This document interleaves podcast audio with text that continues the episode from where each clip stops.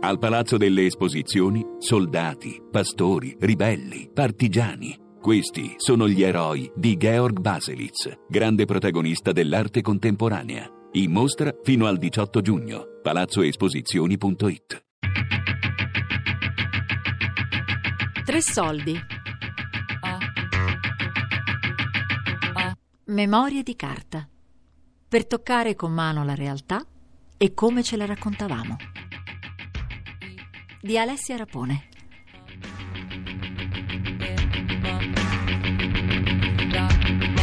Io ci ho conservato fino, fino forse fino a che ho pensato che valesse la pena ricordare le cose. Questo è molto brutto. Qua abbiamo una terrificante smemoranda che era d'ordinanza obbligatoria al liceo ai miei tempi. Io ho fatto il liceo da, dal 92 al 97 e, e questa è un'altra smemoranda.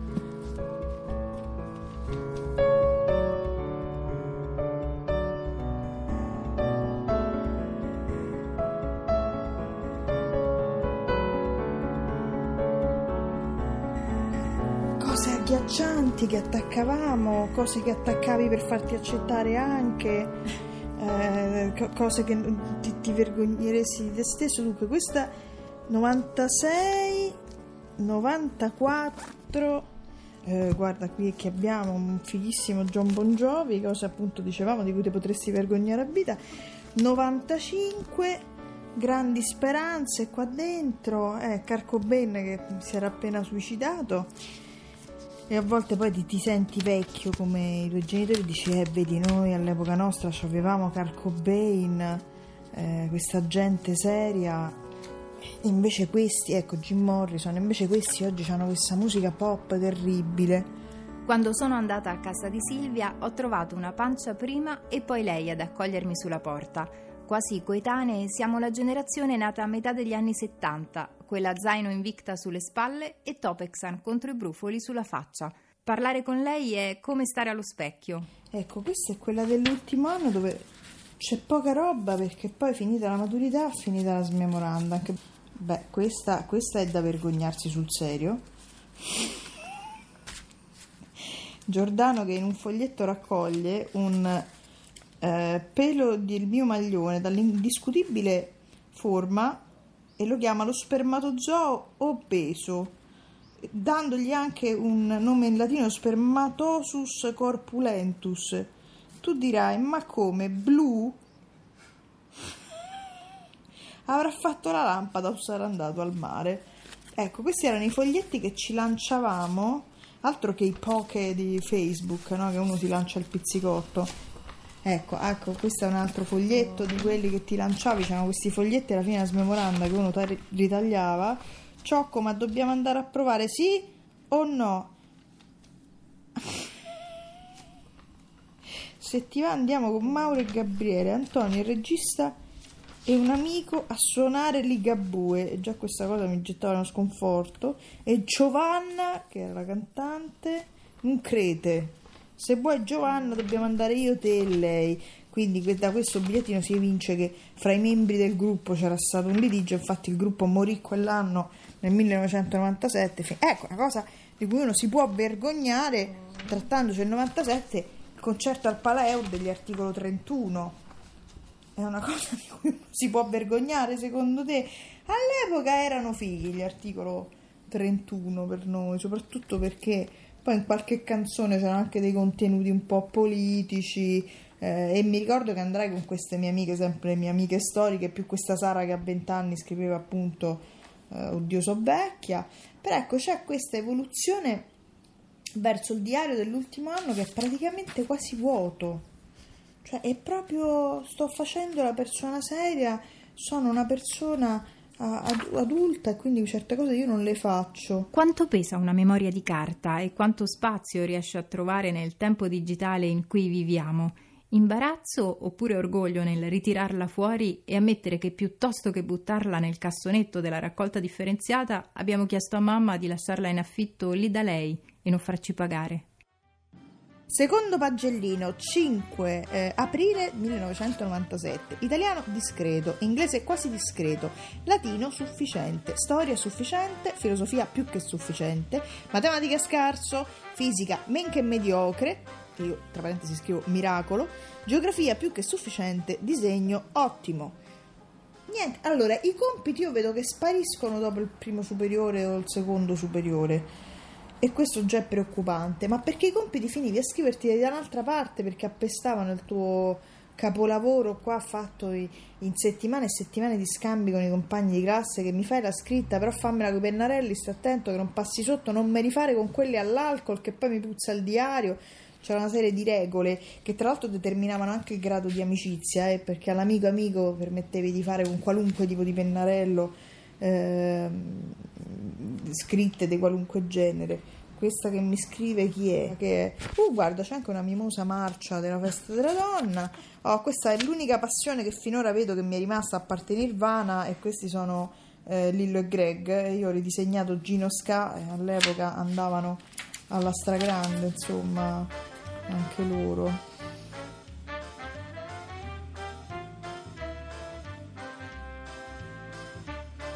Resiste la smemoranda, ancora diffusa nelle scuole di tutta Italia. I pensieri e tormenti e racconti degli adolescenti puzzano ancora di pennarello su quadrotti di carta. Poi la storia prosegue a suon di bit e wifi libero, pare vero. I genitori fanno gruppo su WhatsApp, i figli continuano a lasciare la carta in giro.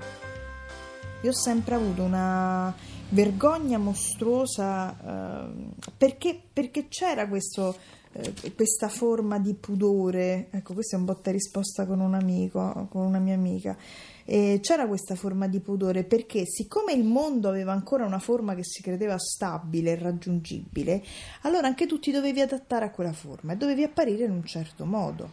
Allora da una parte magari cercavo di uniformarmi con le amiche, ascoltavo delle cose che proprio non è che fossero nelle mie corde e dall'altra poi c'era la Silvia che in realtà voleva fare la pianista perché io questo volevo fare solo che avevo questo problemino che svenivo in pubblico quando suonavo.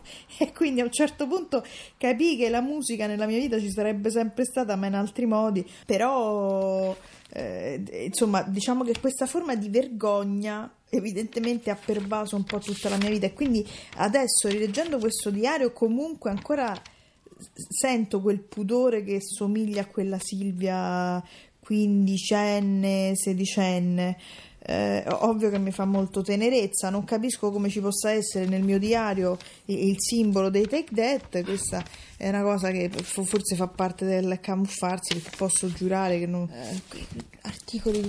Ecco, ecco, la, la, la doppiezza, no? questo è scivolato da un diario e io ero la ragazzina che scriveva le cavolate con le amiche e poi mi ero conservata ehm, le, le, le, questa cosa io non sono riuscita mai ad andarci del 96 venerdì 3 maggio siamo su Repubblica Cultura e c'era una mostra a Brescia su Arturo Benedetti Michelangeli che era un pianista che io adoravo è scomparso mi pare poco tempo prima adesso se non ricordo male e non trovai nessuno potesse venire a accompagnarmi a vedere la mostra su Michelangeli e, e quindi insomma ho conservato però il ritaglio ecco, da vent'anni ormai. A sapere che vent'anni dopo sarei stata incinta a far sentire la musica classica alla mia bambina.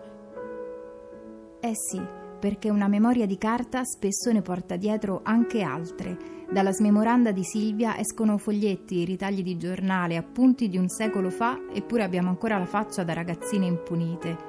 La storia fatta a pezzi non significa che qualcuno si è fatto male, ma che qualcun altro si è preso la briga di conservare la realtà com'era e come ce la raccontavamo. Compleanno Pietro. Chi era Pietro? Pietro era un caro amico di, di, di un nostro amico che conoscemmo nell'estate, appunto 93, come dice qua la canzone, ma questa non l'ho scritta io, non posso aver scritto una canzone de- degli Ace of Base sul mio diario, questo insomma sono scesa in basso ma non così tanto. E, Pietro suonava una chitarra Gibson Les Paul Gold Top Deluxe, quindi era una specie di mito fra di noi, quindi in quel momento glorioso del mondo che, che intercorse negli ultimi, diciamo, de, nell'ultimo decennio del millennio scorso, neanche del secolo, pensa un po' che, che, che siamo delle dei, dei, dei testimoni pazzeschi, pensavamo chissà che avremmo fatto da grandi e quindi ci barcamenavamo fra eh, propensione all'arte ma anche propensione al serio lavoro perché per quelli che hanno fatto il liceo più o meno negli anni in cui l'ho fatto io, quindi 92-97, c'era ancora questa forma del mondo che sembrava funzionare, no? Ed era quella a tappe, cioè tu eh, sceglievi un'università convinto del fatto che questo ti avrebbe portato poi a un lavoro stabile, convinto che questo poi ti avrebbe portato a fare famiglia. Noi invece siamo stati la prima generazione fregata di, di precari. È vero che il lavoro precario c'era anche all'inizio del Novecento, soprattutto nelle campagne o in, altre, in altri settori manifatturieri però in questo caso all'inizio degli anni 90 il lavoro precario diventa quasi un modo di, diffuso e unico di rappresentare il lavoro. La chiamavano flessibilità, una nuova forma di produzione, di organizzazione e di vita. Non lo chiamavano più lavoro, ma occupazioni, cioè il lavoro fatto a pezzi, a progetto, a tempo, occasionale, una botta via.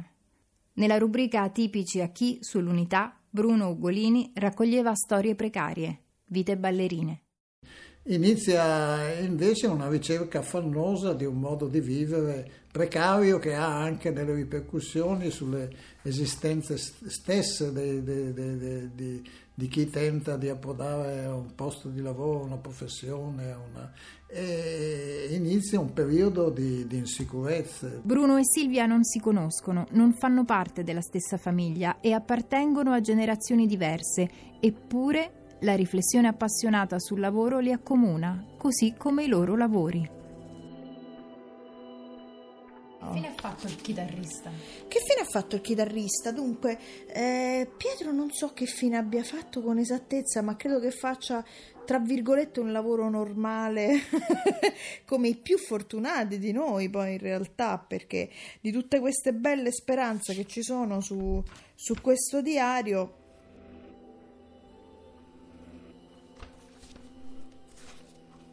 E questo a me non, non succedeva. Nel, io ho cominciato a fare il giornalista e a quell'epoca fare il giornalista non dico che fosse facilissimo, però se riuscivi a, colla- cominciare a collaborare in un giornale, poi eh, prima o poi ti facevano fare le ferie estive, e poi dalle ferie estive passavi ai primi contratti di apprendistato e poi ti assumevano. Oggi le porte dei giornali sono, sono, chiuse e i giornali anzi sono pieni di, di, di, di, prepensionamenti perché gli editori mandano a casa gli anziani per giornalisti che costano molto dal punto di vista dei contributi e non assumono oppure fanno lavorare dei giovani pagandoli magari 3 euro al pezzo e su questo basano le edizioni quotidiane.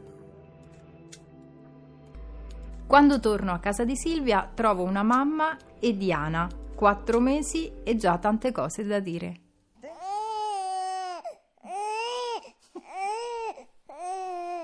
Pulci.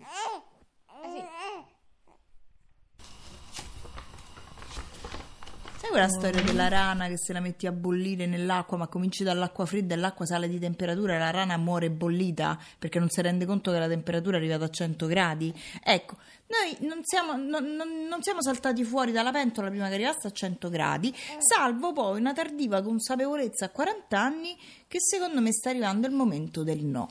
Chissà se Silvia dirà finalmente il suo no e prenderà in mano uno dei tanti foglietti, appunti, ricordi lasciati nella smemoranda del liceo. Chissà cosa penserà Diana se quando ascolterà i ricordi, le invettive e i sogni della mamma e di chi è nato prima di lei.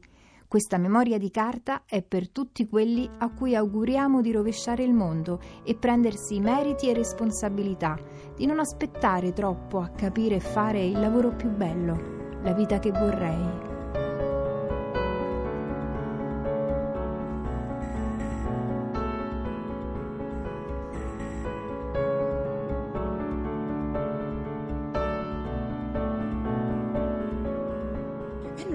Resi conto, secondo me, ancora che siamo degli splendidi o falliti o doloranti o entusiasti o mai cresciuti quarantenni, perché forse c'è da dire che la nostra generazione è quella che meno di tutte ha avuto presa di coscienza del fatto di essere arrivata all'età adulta.